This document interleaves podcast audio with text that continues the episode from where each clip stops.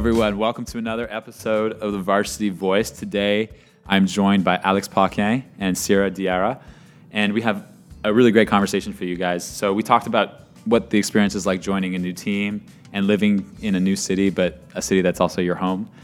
We talk about the difference in support systems from American sports to Canadian sports, and we have a spirited debate over if college athletes that should be paid. I think you guys are going to like it a lot, so give it a listen.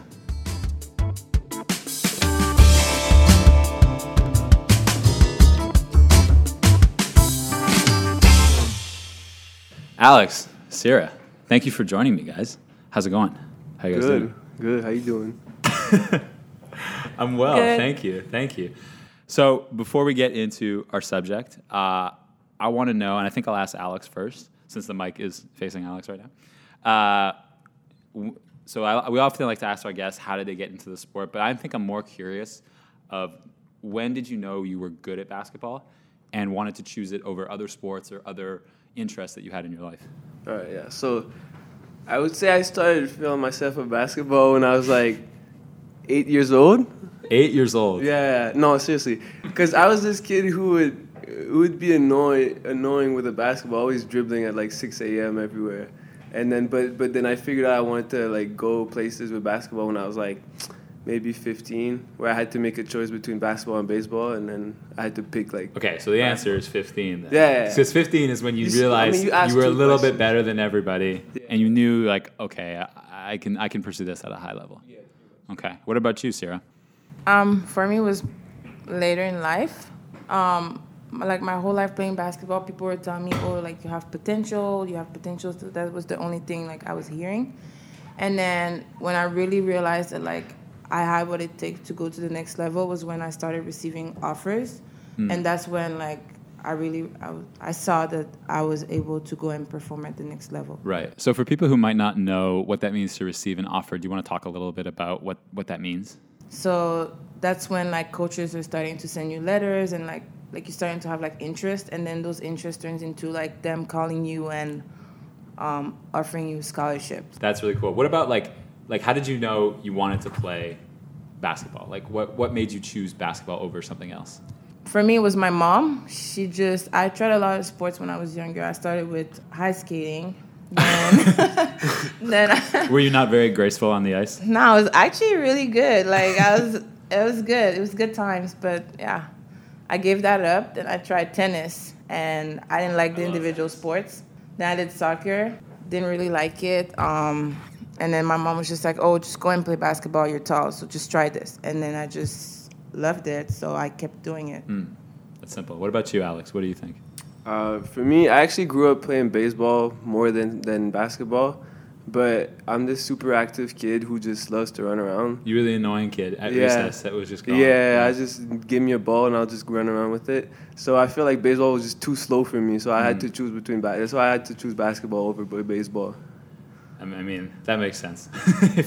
um, all right, so you know the reason why I asked both of you to come on to this podcast is because you both have kind of unique experiences, uh, being that you both are from Montreal, excelled at basketball in Montreal, and then were able to par- parlay that into a career at a university in the United States to get uh, got Division One offers, and did that, and now you came back for the to finish your career at McGill. So and it's and it's pretty crazy. Like, do you guys want to talk about how um, your your connection is the, between the two of you? Like, like for people who don't know how how how long your friendship runs, you want to talk a little bit about that? We we went to high school together, so it's been what like seven, nine, nine years, nine years. So she came in when I was in sec four or five, and then we went to the same stage CEGEP, and then yeah, we, we started really connecting when we were in CEGEP, and then we've been like best friends ever since. So Yeah. that's pretty much it. Do you, you think you guys have stayed friend? Did you stay friends as you guys went off on your own kind of NCAA journeys? Um, yeah, I think that's when our friendship got stronger because I mean, like he said, like we known each other since high school, then became friends in CEGEP, and then Alex left before me, and then that's when like, like we started like talking more, like, like he was explaining me his experience over there, and then I left to go to Clemson, so like he was like one of the person in my like support system, Right. and I think I was one of the person he had to in his support system. Yeah, so just to add to that, I feel like because I was there a year earlier, uh, I was able to to kind not teach her, but like tell her about my experience. Yeah. And, and when she got there, she kind of knew what was gonna happen because she she like I I've told her all about my experience my first year, and then she kind of got there and she's not expected, but like she, she kind of knew. So, I guess. so Sirah, what was the biggest piece of advice that you got from Alex? What was the what was the best piece of advice he gave you? Um, I think the best piece of advice he gave me was to like go there and not expect to play and like I have to work hard and it's gonna be basically it's gonna be tough. It's not gonna be easy. And I think he was doing that for me not to go there and then like just hit a wall thinking that I was like whatever I was doing in CEGEP, it was gonna be the same exact thing when I get there that I had to work to get what I wanted. Right. How does that how does that work, Alex? Do you think that was was that your best piece of advice? I don't know. I guess so. I didn't. I didn't tell her she wasn't gonna play, but yeah, I told her it was gonna be hard. Um, so, well, you guys have an interesting experience because you joined McGill basketball teams, being some of the older players on the team as your first year. So, Sirah, you're going through it right now. Alex, you went through it last year. But, uh, you know, Alex, what is it like to be a new person in uh, at a team and also be like one of the older people on the team? What's that experience like? So last year, the first honestly, the first few months were pretty hard for me because McGill's such a tight group, and I, I came in with a veteran group that had um, guys that have been there for four years, five years together, playing together. So they all had this great bond, this great friendship that I was like this intruder, and and I feel like like basketball wise, I was gonna be like one of the best. So it was kind of weird to adjust at first. Like they didn't trust me. I didn't come in as You felt like you felt like guys on the team didn't trust you. well, not didn't trust me, but like I, I had to earn it, and I kind I kind of came in with like not a cocky attitude, but I kind of came in with like this mentality that oh, it's gonna be easy. You know, I'm coming from the U.S. This is Right. Canada. This is gonna be a piece of a piece of cake. But um, the first few months, man, I hit a wall. like, but the but after like right around Christmas time, I feel like this like chemistry I just bought in, and then the guys really welcomed me with like wide open arms, and and honestly, I had so much fun. Yeah. I feel like having older guys with me was really like like it was it was even better for me because they knew like they knew how to uh, get people together. They'd been there before, so yeah, Yeah. for me it was it was great. Uh, yeah, for sure. What about you, Sirah? How is that experience going right now? Well, still going through the same process of like trying to know where I fit on the team. Yeah. But I didn't come in with a cocky attitude because Alex didn't let me. Like Oh, as soon as I told him that I was coming back, like he was telling me like you can't come here and expect this and that because like he said like he's been through it, so Right. he was giving me pieces of advice. But I think right now the biggest thing for me is to like gain the trust of my teammates. Like uh like I feel like they respect me and stuff, but it's still hard to like see where I fit on the team because again coming from the NCAA like there's expectation either like they don't tell it but like you can kind of feel it and then again like I have to earn their trust like on the court but I think I'm getting there like coming back from an injury and that like for me it was harder because like instead of starting in the summer I started in October Right. But- you, you were recovering from a was it a hip injury? no uh, it was uh, Your meniscus yeah, Yeah, your two knee, meniscus right. yeah It was a leg. So how do you? So it's interesting. You talk about how you have to gain other people's trust. So how, how do you think you go about gaining people's trust? What's the way to do it? I honestly think that like it's by creating relationship with my teammates, but also like on the court, like I have to I have to perform if I want them to like respect me the way like I want to be respected. Like obviously I can't just come here and just like go through the motion and then not performing because then like Yeah, so it's interesting, right? I feel like Alex, you could speak a little bit to this because coming in as an older player, there's certain things you know you know how to conduct yourself, right? You've you've been through the uh, rigorous program in terms of expectations and stuff, so you know how to conduct yourself. But still, like you don't have the the relationship necessarily with the guys yet to be one of the leaders per se. So you can only do you feel like you can only be a leader by example and, and, and you can't necessarily have as much say as, as other other uh, veteran players on the team? Yeah, so especially last year, I I think last year vocally, like the first half of the season, I took a back seat because I knew personally I had to I had to adjust myself and I had to show them that you know like I'm for real. Mm-hmm. Like I'm here and I'm good and like I think once the guys saw how much hard work I put in and how much time I put in the gym, mm-hmm. I think that's when they were like, "Holy crap!" Like Alex is there. Alex Right. is good. Ale- and once I showed them, towards like the second semester, towards the end of the year, I feel like the go the, the guys really looked up to me, and that's when I started to vocal more. But I wasn't as much of a leader, like motivational speech. I was more like of a hype man, like Right. this energized guy who was But you, just you found your role, right? Yeah, you, you figured yeah. out, okay, I'm not the, I'm not the guy that's going to be getting after people Mm-hmm. expecting more, but I'm I can I can provide something just by my my play and all the work I put into the game off the court, but also just being being a positive voice in the locker room. Yeah, yeah, yeah. So yeah, pretty much last year, like I don't think I ever said anything to anyone Yeah. last year. I was just like this guy who was trying to hype up everyone. Coach was telling this guy, "Oh, you shouldn't have shot that." I was like, "Nah, nah, nah that's a good shot. Keep You're- shooting it's- that. Keep it's shooting like, that." It's like the angel and the devil on your shoulder. Coach is the, Yeah, or you're exactly. the angel and he's the devil, or whatever. was like, yo, great maybe, shot, man. Maybe he's, I don't know. Someone's the devil, someone's the angel. Yeah, yeah. That's so funny. So, for, so both of you went from living, uh, Alex in, in Washington D.C., Sirah in uh, South Carolina. That's right. I forgot where Clemson was. Uh, so, but- so I think this is more for Sirah because you're living at home now with with your family again. So what is that adjustment like from living three years in a, in a foreign country and, and South Carolina, which is a, a very different environment than Montreal, let's say. Uh, what, what what has that adjustment been like moving back home? Well, honestly, it's it's been hard. Yeah. Cause like like you said, like I was by myself in South Carolina, and like I was being like I was on my own own schedule, like outside of basketball, and like I was I didn't have to really answer to no one. Now being back at home, I'm with my parents. I have like my siblings and stuff. So like now it's it's harder because now like when I'm going somewhere, like being asked like where are you going, so now I have to answer. And, Yeah. Like so, yeah, it's hard. But then the other thing too is like um, Clemson. It's in the I guess like country, and McGill obviously it's in the city. Right. So now like have to adjust again to public transportation and that. And yeah, it's it's been it's been hard, but I'm happy to be home. Yeah, for sure. Uh, Do you find yourself uh, trying to spend more time with family, trying to avoid family a little bit? Like, I think it's uh it's a little bit of both because one of the reasons why I decided to come back was for my family,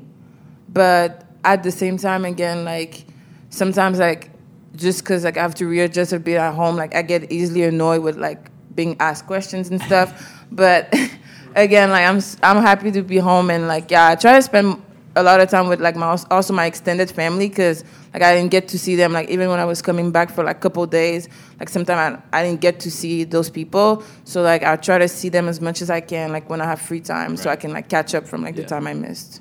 And Alex, so you came from Washington D.C., which is also a, a big city. So what was that adjustment like for you? Honestly, it wasn't that much a big adjustment. I just felt like I was, I got to see my parents and my, Yeah. my brother a lot more. So that was that was That was great. huge for you, right? Yeah, Yeah, like yeah, like my parents, they would come to my game. I remember my first year, they would come to my games, away games, and I would see them for literally 15 minutes after the game, and then that And was then they would it. drive back. Yeah, that was it. Like I wouldn't see them for three months. So now they're at all my games. Mm-hmm. Uh, we go out and eat after. Uh, I get to see like on holidays. I get to see my grandma. I get Yeah. to do yeah. I get to do stuff like I get to see my friends that I would only That see in the summer. with, yeah, right? exactly. Yeah. Like like guys that I've been in the stage I've been high school with that I just couldn't like I wouldn't see them before. I remember when I was making my university decision, like, if, and it feels like forever ago now, you know. But when I was making that decision, uh, my parents were trying to sell me on McGill. My mom is a McGill grad. My dad went to Concordia, so so both schooled in Montreal.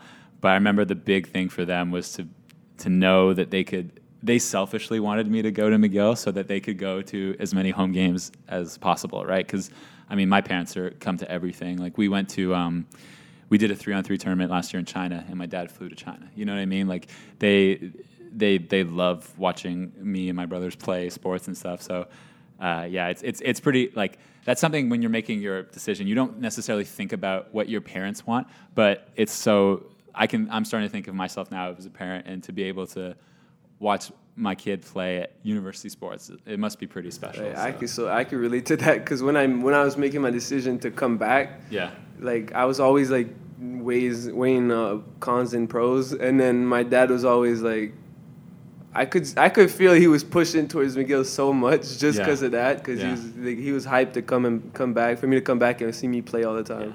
Yeah, for sure. So now that you guys have kind of like settled in, I mean, we're recording this, it's November. um, what are the bigger biggest differences between a school like Clemson versus a school like McGill in terms of maybe not necessarily support for the varsity athlete, but but um, like the the school culture, the sports culture. Can you maybe touch on that a little bit? Well, to me, the biggest thing is like the the family atmosphere. I think Clemson, the fact that it was such a little town and like it was like literally like smaller than downtown Mon- uh, Montreal. Okay. Like it was so small that like you could like feel that like like you knew everyone. Like you would just walk into a grocery store and then people would just like wave at you and then say hi. Like because Was they it people that you knew or people that just recognized you? no, it was just you were an people people that just knew I was an athlete. Okay. Like they either like see me on like a basketball poster or came to games and they would just like come and ask how we were doing. And then um, also like the school, like the the support there at school is like really big. Like to me when I first got there, like English was a, a, a issue. Like at first, because like I wasn't really confident speaking in English. That's crazy. Your English is awesome. but yeah, so like I had like a I had a a lot of support like uh, with my schoolwork and stuff, like from my um, campus advisor, my uh, academic advisor with athletic, and also I had a learning specialist who that's um, that's basically like uh it's a counselor, but who works with specific student athletes, and we they provide that more for basketball and football, but other sports can also have it. And like they would go through, they would know my schedule better than me. Like they would know what I have due even before I, I know. Really? And then they will like I'll constantly like remind you and like see if you need help and then trying to help you with your assignment. So my first semester that was really helpful to me and then after I was able to do stuff by myself. But I think like the biggest thing uh, to me is like here I don't know if it's because like again like it's just in the city and it's more like people are doing their own thing, but like I don't really feel the same atmosphere that I felt over there. Yeah. But then that's also because like I mean the program is like it's different I think. Yeah. But I'm, I'm interested because there's there's this idea about Division One sports, and either of you can speak to this, but that uh, especially basketball players and football players receive a lot of help academically, and like help is in like in in uh, scare quotes, basically. Like like uh, by help, I mean you don't necessarily have to do everything that a normal student would do. Is is that is that a fair is that, That an unfair thing to think? I I think it's unfair. I think it like again that's like I that think it's I think it's unfair. I think Because it's I think it depends on Let's the hear her pro- out. Let's hear her I think it depends on the program because I know it happens for football Mm-hmm. and probably men's basketball. Just to put it into context, Clemson's men's football team is one of the best, if not well, The best. one of the best. The best. Al- the Alabama's best. pretty good. I don't want to Uh, talk about Alabama. but um, yeah, so like we had tutors too. So for every single one of our classes, we had a assigned tutor that would that we would see like twice a week. Mm-hmm. And in those during session, it would be like an hour where you're going through, like you literally going through your schoolwork Mm-hmm. or like whatever essay you have to submit. But they have like rules. I know for myself, from my own experience, I didn't get helped with my stuff, but I know some athletes that like their tutor would do their work. So I think it depends on who you are and also what sports you're representing because it was the reality for someone, it wasn't my reality. Right. But we'll see what Alex says Yeah, about Alex, that. Alex has been grabbing the mic, trying to get it back. no, all right.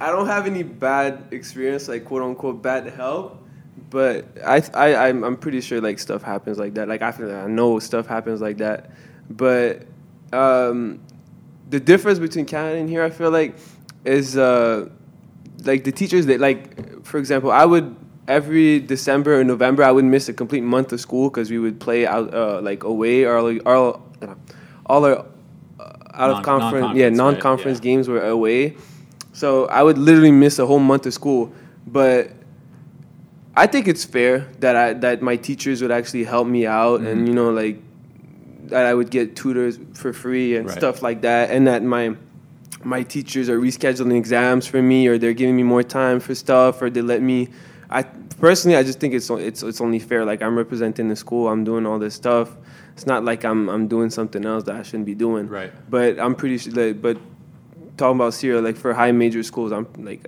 definitely stuff like that happens where you got do, guys not doing their work and just getting A's for no reason. right. But like, do you think do you think so? So Sirah was talking about how you can kind of get out of it what you want. Like if you want to get the highest amount of help, you can get that, and but you could also do a lot of the work for yourself, or almost all of it, right? So, do you think that there's still value in that education?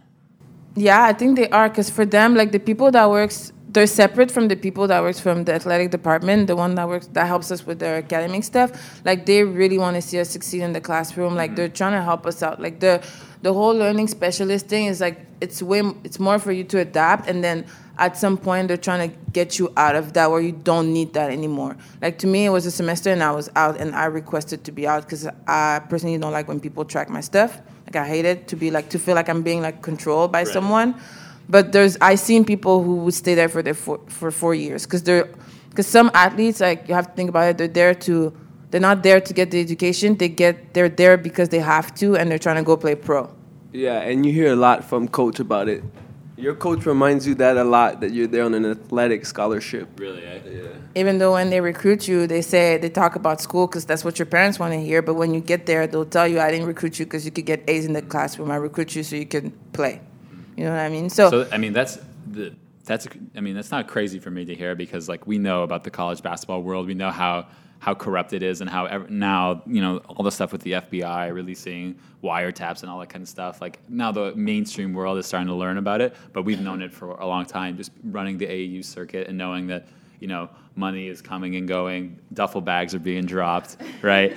But um, yeah, that's I mean that's crazy, right? Like because you could- you could literally go through four years and not learn a thing, and y- and it's hard as uh, it's hard as an athlete because you want to do your best. So there's do you think like it's like I think it's hard to weigh am I going to practice more on basketball? Am I going to go to the classroom? Like how how do you weigh that? Like, don't quote me on this, but I think like the passing to play to to remain eligible, I think it's like a 2.3 GPA.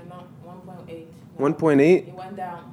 All right, so like I mean, I'm not I'm not picking on anyone, but that's kind of a, like you know what I mean. Like, it's so you don't really need to go to class that much in order to stay eligible. So I've had teammates who who wouldn't do well in the classroom, and I mean, my coaches cared to some extent, but as long as they remain eligible, they didn't care at all whether they had uh, C's or D's, as long as they remain eligible, and it didn't care if they were gonna finish their graduate uh, their undergrad in four years. Like, if they weren't done after they're playing after their four years of playing, well, that's their problem then.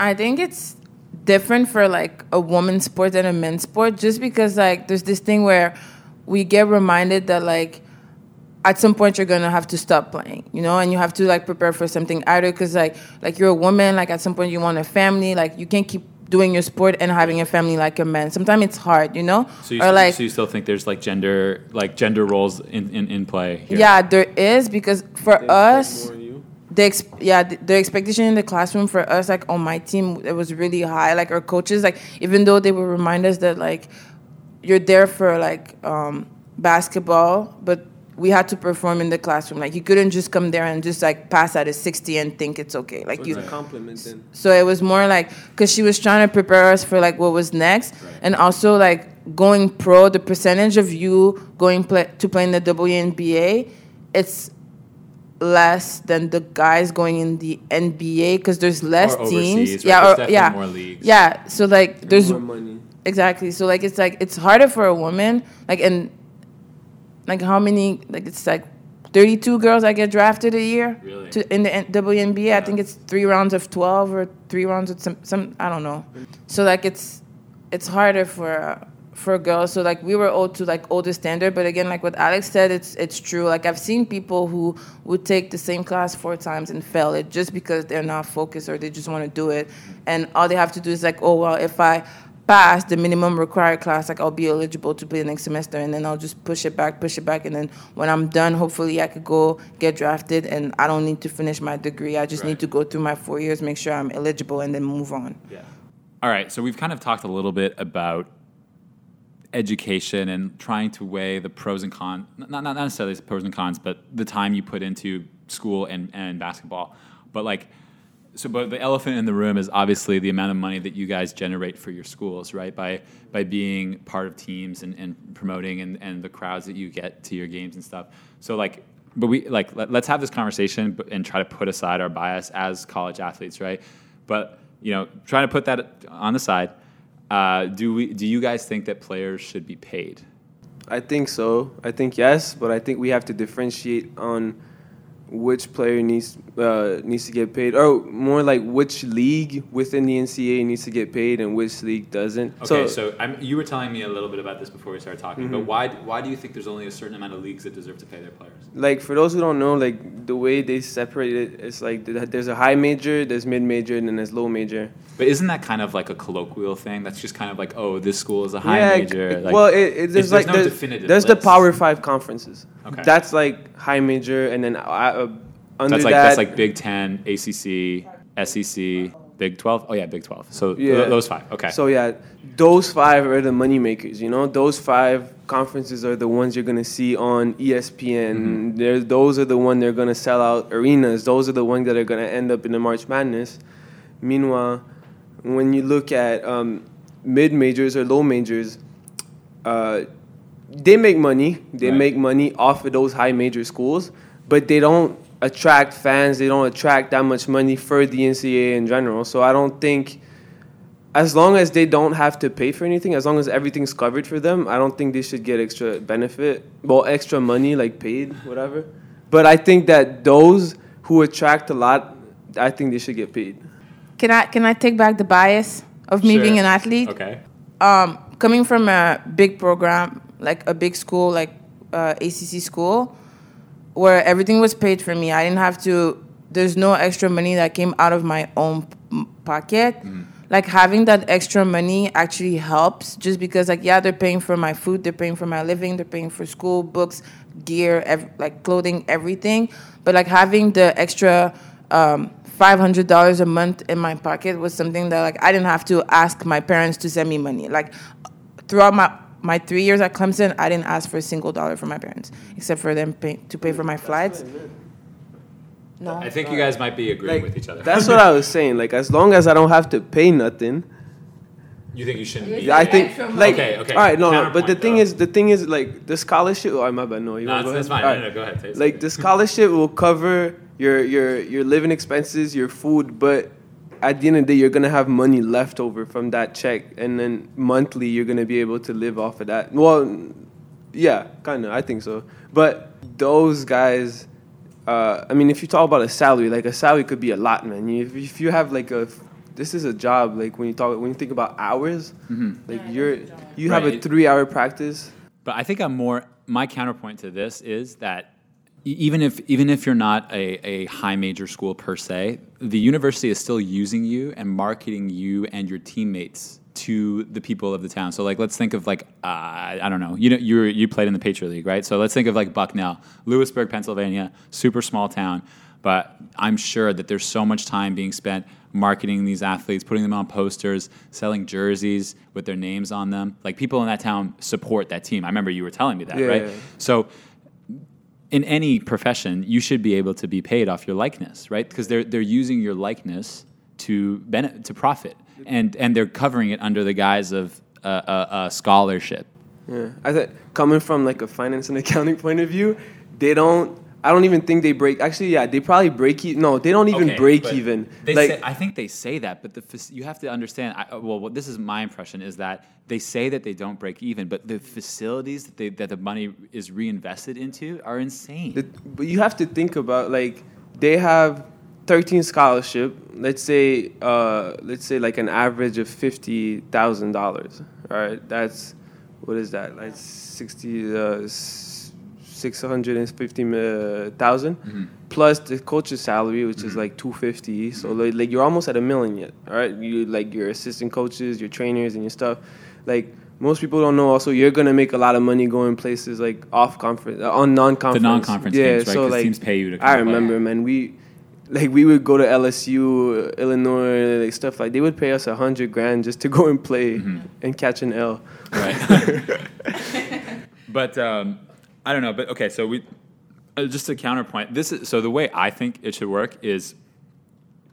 We, it should be all financially finan- like we should really get down to the nitty gritty financially, right? It- you have to look at the money that the certain team brings at the door, and of that money, you should be able to divide it by player, and and then there's a percentage. A percentage of it that goes by player. I think that's like the most logical way to do it, right? Because if you think about the, the jerseys and the team gear, you know, th- it's very common in college basketball for them to sell like a, a Duke Blue Devils jersey that has number one on it. It doesn't say Williamson on the back, but it, everyone knows it's a Zion jersey, right? So there has to be a there has to be a way that you can make a percentage of the money that your team brings in. I think that's like the only logical way to do it. And so obviously, if you attend Duke University, you might you might make more than you do if you were at I don't know Lafayette. I keep picking on Patriot League schools, but but uh, I don't know. Why doesn't that make sense? Yeah, I, I mean, I just want to reiterate what I was saying was more for mid majors and low majors. Like, Okay. like, But I, th- I think it's still applicable. you think so? Yeah, because Alright. because let's say I, how, how big was the stadium that you played in, Alex? Like like how many Uh, people did it seat? Like, say, like seven, six, six or seven thousand. Right. So if you sell that out and Yeah, tickets are a certain like, amount of money, like the attendance was probably like fifteen hundred. Right. but that's uh, that's just your school. But yeah, other schools yeah. will probably sell that out if it's a small town, right? Mhm. So. You know, there, there, there actually is a good amount of money that is coming into the program if it's the only show in town. So I don't know. What do you think, Sirah? I feel like we left you out a little bit. Um, well, I agree that athletes should be paid. I know that right now, like in the NCAA, they they have this big discussion whereas they need to pay the athletes, and right now, like I think there's a two hundred million dollars that they have agreed to go back to the athletes. And um, it's like from 2010 to 2017, like those athletes that didn't get paid, and then um, like the checks haven't dropped yet, but they're trying to wait like how much money players should get depending on the programs and stuff. So I think they're trying to make change with that, and also um, like again, like Alex said, like I kind of agree with his with what he's saying about like mid major and high major because again like they don't bring as much money so like it'll be like their school is not making as much money so it'll be hard to pay those athletes whereas like a school like duke who's getting a whole lot of money because of like all the star players that they have or like uh, like a school like i don't know like Clemson, let's say.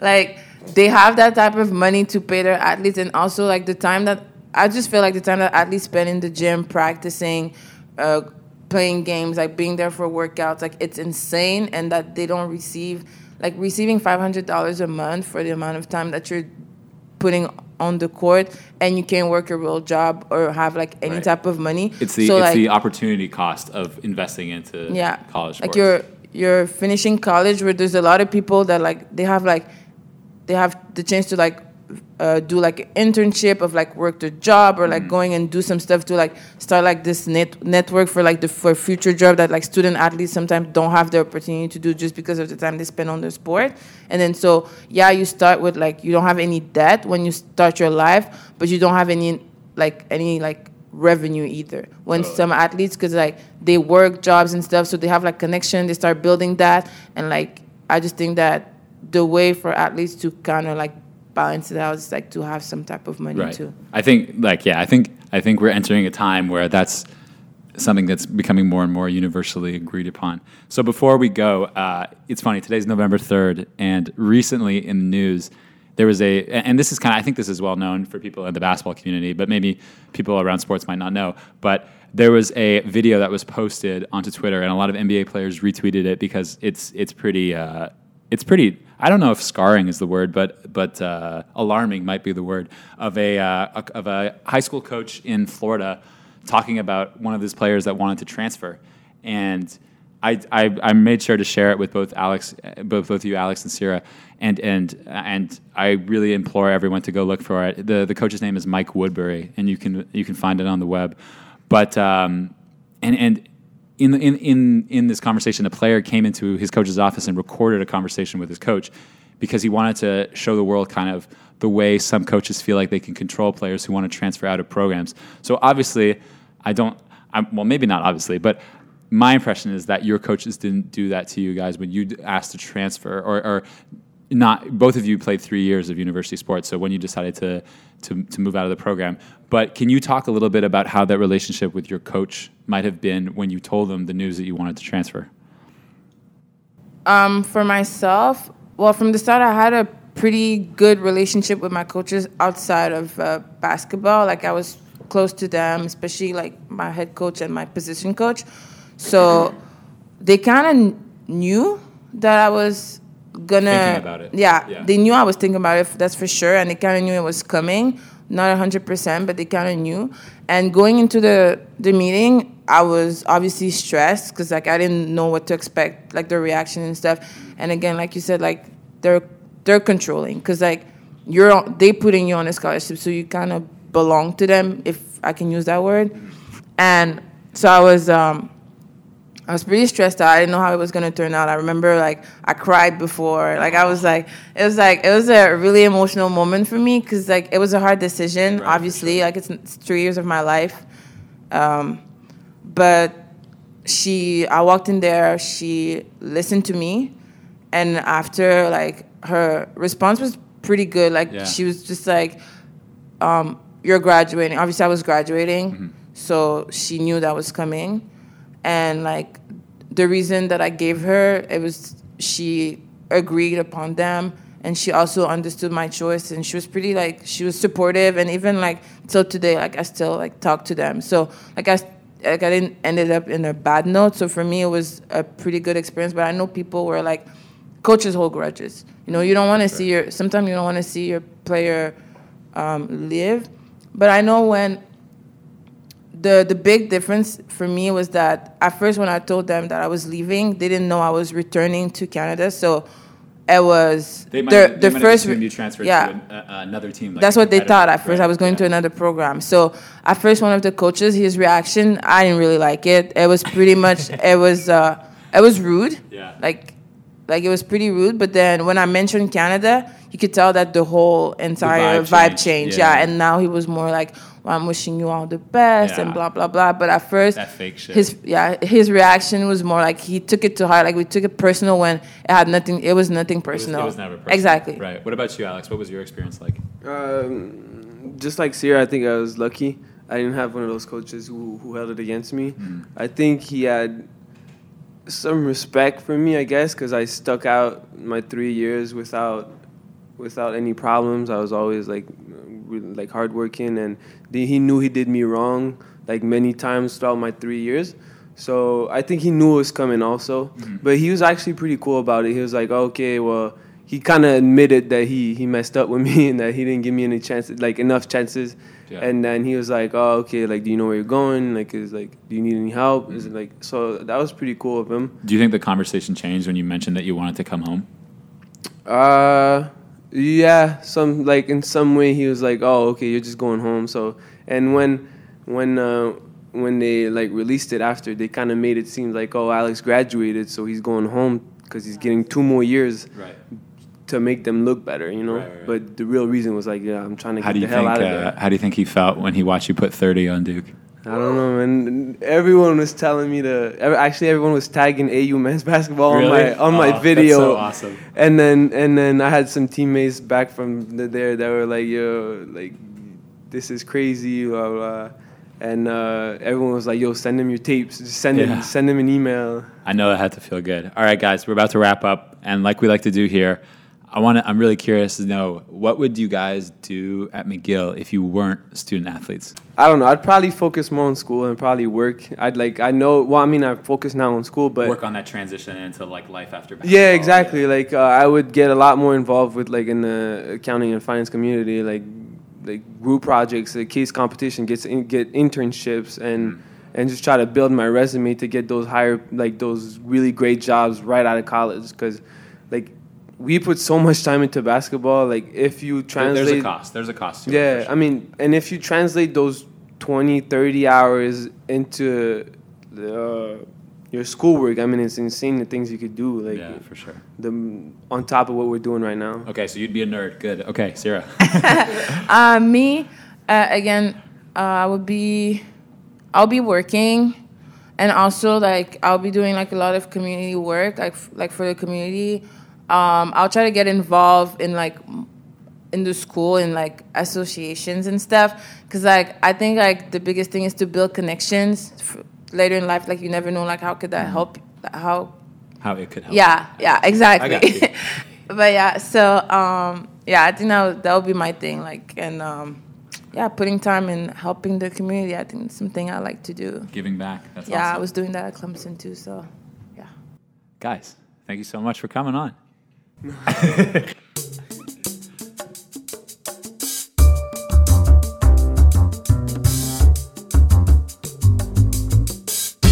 Thank you again for listening. This podcast is brought to you by The Bull and Bear. You can follow us on Facebook, Instagram, and Twitter. You can find all episodes on Apple Podcasts or wherever you get your podcasts. The Varsity Voice is produced by Zach Lannis and Mairead Shaw. Until next time, support McGill Athletics.